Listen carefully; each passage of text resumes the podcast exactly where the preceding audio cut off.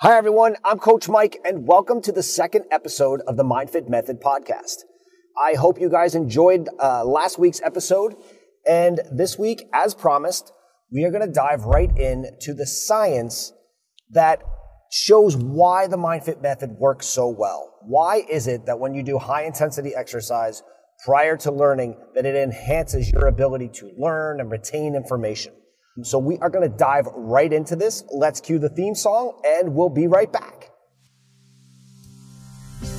So the giant question is this How do we, as parents, teachers, school administrators, policymakers, coaches, how do we prepare our kids for a future that doesn't yet exist? All while making them healthier, more creative, more innovative, better problem solvers, and overall successful contributors to society. That is the question, and this podcast has the answers. My name is Coach Mike, and welcome to the MindFit Method Podcast. Okay, so to start today, I just want to say this. Uh, I don't want this episode to scare you guys off because I am going to get into a decent amount of science um, in regards to the MindFit method, but this is not a science uh, based podcast. So I don't want to scare you guys off. Just work with me through this one. And it's going to help you understand a little bit too how exactly your brain works, what happens in your brain when you exercise, what chemicals are released in your brain. You've probably heard of some of these before, uh, maybe not all of them, but there are eight specific neurochemicals that I want to talk about today. And then I want to talk about the mother of all neurofactors, which is called BDNF, which is literally like fertilizer for your brain. It makes your brain grow unbelievably. But first, let's talk about exercise induced performance enhancing neurochemicals. Did you guys follow that? Because that's a lot to say in one mouthful. Um, because there are neurochemicals that are released when you do exercise that actually pre- enhance your uh, neurocognition, your, your neural performance. So I'm just going to run through the eight that uh, are some of the ones that are, are probably going to stand out and just tell you a little bit about what each one of them does. The first one is glutamate. So when you exercise, glutamate gets released, and this is really responsible for the firing of brain signals. So the initiation, or the, the initiating of brain signals and electrical signals that go through your brain. From GABA, or from, sorry, from glutamate, then we go to GABA. Um, GABA, interestingly enough, is kind of the, uh, it's the chemical that's responsible for controlling the glutamate because you can't just have a mass firing of brain signals. There has to be some type of a control put in place to manage those brain signals. So that's where GABA comes in. Uh, norepinephrine is another one that uh, absolutely gets released when you exercise. Norepinephrine it helps provide more energy to the brain and the body, and it accre- increases your attention levels and your focus. Obviously, when you're trying to learn something, focus is really important. You need to be able to focus what you're learning on. I am the king of this. I, you know, as someone who I know has undiagnosed ADHD because I'm all over the place, um, it is a challenge for me to focus.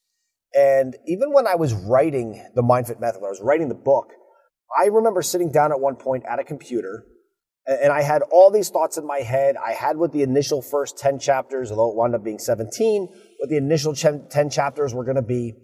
And I sat down on the computer with all of these thoughts, all of this stuff that I needed to get out there that I wanted to say.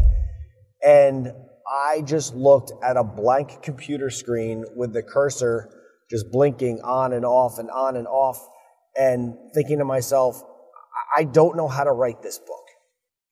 So, interestingly enough, I didn't write my book, I spoke my book. And I used um, an app on my iPhone and knew what I wanted to talk about. And then I would literally go and walk miles upon miles upon miles speaking my book. So as I'm doing that, norepinephrine was getting released. Although it was low intensity exercise, I was still utilizing movement and it allowed me to help my attention levels, help my focus, and really let me, you know, have the opportunity to take what was in my head and put it on paper. Um, and then I would just use another app to take everything that I spoke and move it right into uh, a Word document. Another chemical that gets released is endorphins. Endorphins actually increase your feelings of well being. Um, they do that by reducing pain. Uh, that's generally in response to some type of stress or some type of stressor. This is important because if you don't feel good, you don't want to learn anything, right? If you're miserable, if you're cranky, if you're having a really bad day, how well do you usually learn? Um, if you're anything like most people I know, it's probably not so well. So when endorphins get released when you exercise, and what's interestingly enough is endorphins get released because exercise is a stress or a stressor to your body.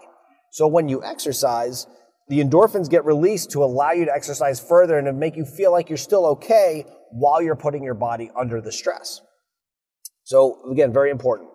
Adrenaline also uh, gets released. And here's the funny thing about adrenaline. So if you've ever had a situation, a really, really stressful situation, something bad happened, maybe it was a car accident, maybe it was um, some really traumatic or stressful situation, adrenaline was probably released during that moment uh, in time. And adrenaline actually helps the brain record very vivid long term memories. For me, one of the things, and I, and I talked about this, I believe, in chapter two of the book, for me, something that I know a ton of adrenaline must have been released is when my son Jason had a seizure. Because I can remember unbelievable, vivid memories of that moment, of that, of even the moments prior to it happening. It's like it, it took all my short term memory and burned it into long term memory. So, adrenaline is something that um, really plays a role. And, and if we can get adrenaline pumping, our retention of our memories is going to be so much better.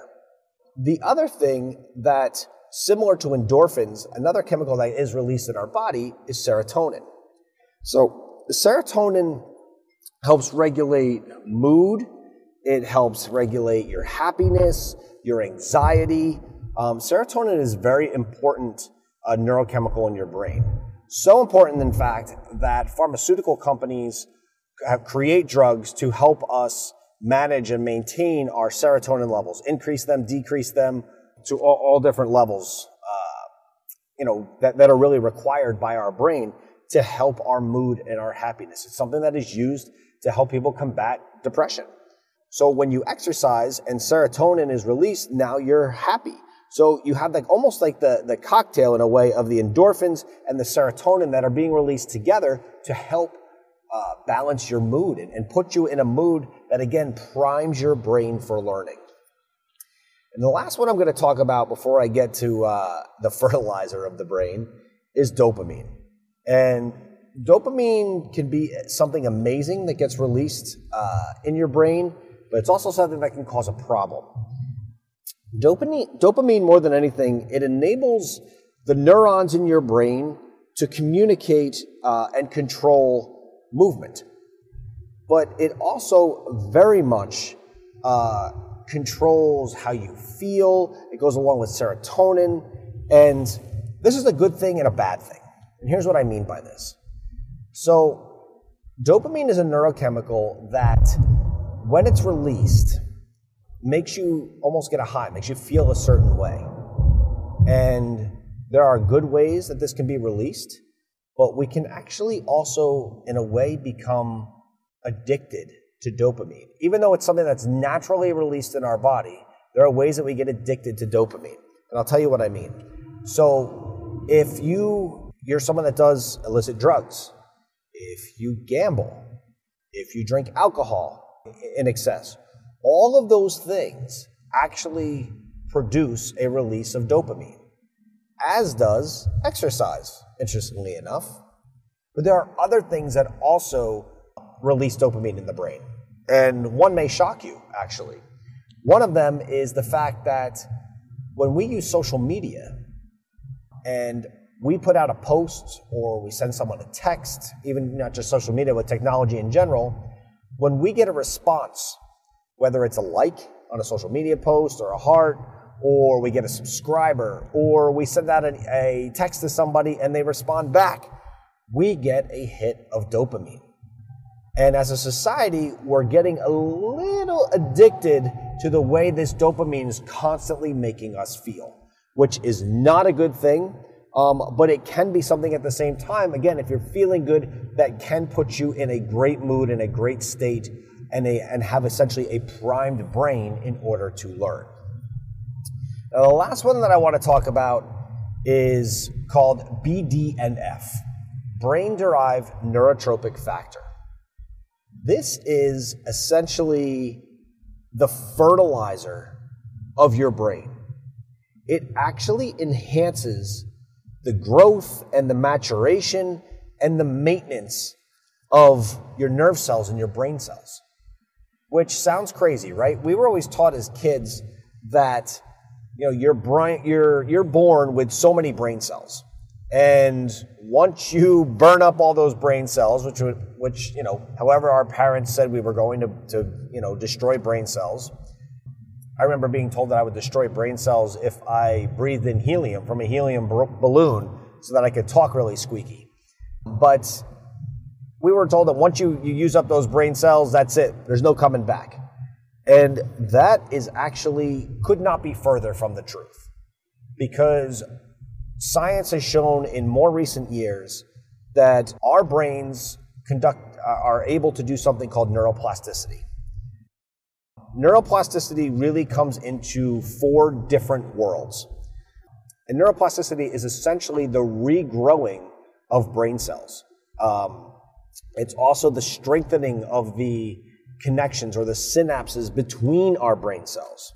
So, the first um, way that neuroplasticity happens is through something called neurogenesis. And neurogenesis is essentially the creation of a new neuron in the hippocampus of the brain, which is part of your brain, um, that is important for short term memory formation. So, neurogenesis is really important because it helps keep our short term memory. After that, and I'm going to say this wrong, but there's something called den- dendrogenesis. And this is a little bit different. This is that the neurons actually generate new dendrites, which are the arms or the branches of the synapses, of the synapses that are extending out from the neuron of the brain cell. This causes new neural, collection, uh, neural connections to form. This is really, really important, okay? Every time we learn how to do something new, we create new neural pathways and new uh, neural connections. Uh, that's how we, once you ride a bike, they say, you know, you know the saying, you know, it's just like riding a bike. Once you learn it, you know how to do it. There's a reason for that. We've developed that pathway. Well, when neuro, neuroplasticity happens and neurogenesis happens, and we start you know, generating new dendrites, which are new branches of, of the brain cells, it allows us to create, help create more connections, which is, again, really important. Um, then BDNF does something else. In neuroplasticity, it helps strengthen your uh, synaptic cleft. And the synaptic cleft is that essentially you know, brain cells don't touch each other. There are spaces in between our, our cells. That's, that's the synaptic cleft. And the electrical signals transfer in between the space of, uh, of these dendrites, of these synapses. And synaptic strengthening is really the overall strength of the synaptic connections, they, they increase. And this allows the connections to be stronger between the neurons. Why this is important is while neurogenesis affected short term memory, synaptic strengthening helps to uh, enhance long term memory. So when we talk about memory retention and learning, this is key. It's really important. And the last one is actually synaptogenesis. So this results in actually new synapses being created, which then allows for, you know, more sites essentially where electrical connections can occur between the brain cells and help connect with other neurons. So there are four different ways um, that neuroplasticity occurs. And BDNF, brain derived neurotrophic factor, literally you sprinkle it on, on brain cells and it allows neurogenesis to occur. This is huge, and honestly, we are going to see more and more and more studies that start coming out about how BDNF really has a huge impact on our brain. Now, interesting, interestingly enough, when I first started all of my research on BDNF, you know, and again, this was years ago, suddenly over the last two or three years, I'm starting to see like ads pop up on Facebook or on Instagram, obviously because of, of my searches, you know, talking about supplements that can, you know, increase your BDNF production. Well, I can't say if supplements actually increase BDNF production. Maybe they do, maybe they don't. I have not researched that yet. But what I can tell you is there is a lot of science and a lot of research that has been done that shows that exercise absolutely um, increases BDNF production. So you have all these neurochemicals that get released that help manage your mood, they make you happy, they make you want to learn, they help your focus, they help your attention levels, all of these things. And then at the same time as exercise releases those, then it has an impact and it releases BDNF into the brain as well. And the best way I could describe this is, you know, think of a tunnel. And imagine the tunnel being four lanes wide, something like the Lincoln Tunnel. And, you know, if every car is moving through at 10 miles an hour and you are stacked shoulder to shoulder on cars, you can only get so many cars through the tunnel at one time because there's, there's only so much room. Think of the cars as information. So you can only get so much information into the brain at one time. But the more synapses that you grow, the more brain cells that you strengthen the connections of the synaptic clefts, suddenly it's essentially like building extra tunnels in my initial example, and which would, would then allow for more cars to go through. So as you can see from a scientific standpoint, there are so many reasons why we need to exercise prior to the learning process. It will have a profound effect on a child's ability to learn. And if you don't believe me, here's something you can try. So, I don't know about you guys, but my kids truly despise homework. I mean, truly despise. In fact, they will debate with me all the time that if the information that was being taught in class was too much, then they should adjust what's being taught in class. You should not have to do the homework. I mean, they get very, uh, you know, uh, animated and, and very adamant about the situation. But if you have a child that comes home, so they've been sitting in school all day, right? And maybe they get on a bus. And because bus routes are constantly being extended and extended and extended because schools are cutting their budgets for busing, you know, there are a lot of times where kids are on the bus for 45 minutes, even for just a, you know, 10 mile ride. They're on the bus for 45 minutes. So they've been sitting there. And they've been sitting the, on the bus after they've been sitting for six hours in school, except for a short stint at gym and a short stint at recess. But so many times, if you go out on a uh, on a school courtyard and you see what recess looks like, a huge percentage of the kids are actually sitting. They're not running around. They're not climbing on, on monkey bars. They're actually sitting. So the amount of sitting that occurs in a normal school day is probably 80, 90, 95% of the school day. Add the bus uh, afterwards to that, and then they're sitting again. So if you're fortunate enough to have a child that plays sports after school, then they're not sitting, then they're active. But if it goes on for hours and hours, now you're exhausting the child, you know, just because of the amount of time spent in the activity. So here's my challenge to you, if, to see, to show you how this works. If you have that child that, want, that comes home from school, does not play sports after school, or doesn't have any activity after school, and comes home and you're trying to get them to do their homework and they won't do it, put them through an eight minute workout. So you're probably thinking, why eight minutes? And I will get into that in a future episode, but put them through an eight minute workout. And by workout, I mean all body weight. You don't need equipment. Uh, you don't need, you know, fancy weights. You don't need fancy, um, you know, rowers or anything. Have them do, and for the purpose of this, I'm going to do this. Do eight minutes of the following workout. You're going to have them do five burpees. You're going to have them do uh, 10 squats, like air squats. And then you're going to have them do 15 sit ups or hollow rocks, if, if, if, you know what they are. And just have them do that 10, uh, 5, 10, 15, as many times as they can in eight minutes. Trust me, they're going to be tired at the end. And I strongly encourage you to do it with them so that you get a workout in as well. And then afterwards, let them rest for about five to seven minutes and then have them sit down and do their homework and see if they can get their homework done faster than they normally do. Because guess what? You just primed their brain for learning, right? First, you kind of woke them up because they've been lethargic, they've been sitting all day. Second, you had all these neurochemicals that suddenly get released in the brain. because they began exercising. And third, now as they're primed, they're more focused, they are ready to learn, and maybe they had a little sprinkling of BDNF as well that occurred in the brain. Have them sit down and do their homework. What you're going to find is that they are most likely a lot more focused and they actually get it done and then they move on to the next thing. It isn't just the battle of getting them out of that lethargic state. Um, the only thing that can make that lethargic state even worse is when a child comes home and the first thing they do is they jump on a computer, they jump on an iPad, they jump on an Xbox or a PlayStation, and then they start playing video games, which just makes them more lethargic. It actually makes them worse.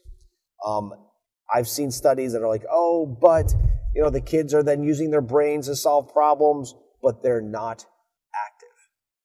Our bodies were not meant to be inactive. They are meant to be active. We were given legs and arms for a reason to move them. Um, so give that a try. And as I promised, I touched on the science today, but I don't want to get so deep into it that I lose you guys. So that was a really, really, really Reader's Digest, quick snapshot version. The neurochemicals that get released in the brain and how you can use them to your benefit to help uh, prime the, the brain for learning. Um, next week's episode, I hope you're really going to enjoy, and this one's actually a very personal one for me. I I get asked the question all the time: Where did the concept of MindFit come from? why did you take two worlds that seemingly have no point in being together, meaning fitness and exercise, and then STEM education, and how did you put those two worlds together? What in the world possibly made you do that? And the really short answer to that question is that there are three different seeds to the MindFit method. Uh, there's a seed as to why exercise came into play. There's a seed as to why STEM came into play. And then there's a secret seed that I'm going to talk about in a couple episodes as to how I brought it all together. So I hope you enjoy the next episode coming up. If you like this episode, please give it a like. Um, I would love for you to subscribe to my podcast. You know, we do this 100% for free. I'm not really trying to sell you anything in the podcast, but I want you to be able to utilize these methods and these techniques to be able to better help your child um, when that's your child, whether you're a parent or you're a teacher, um, or honestly, it all works for you too. So as a parent, you can absolutely use the same techniques and find better focused and learning and memory retention for your job, if you're going for an advanced degree, or sometimes just to get through the day because of all the chores and errands that we do as parents. So I hope you guys enjoyed this. Have a fantastic day, and I'll talk to you soon. Thanks, everybody.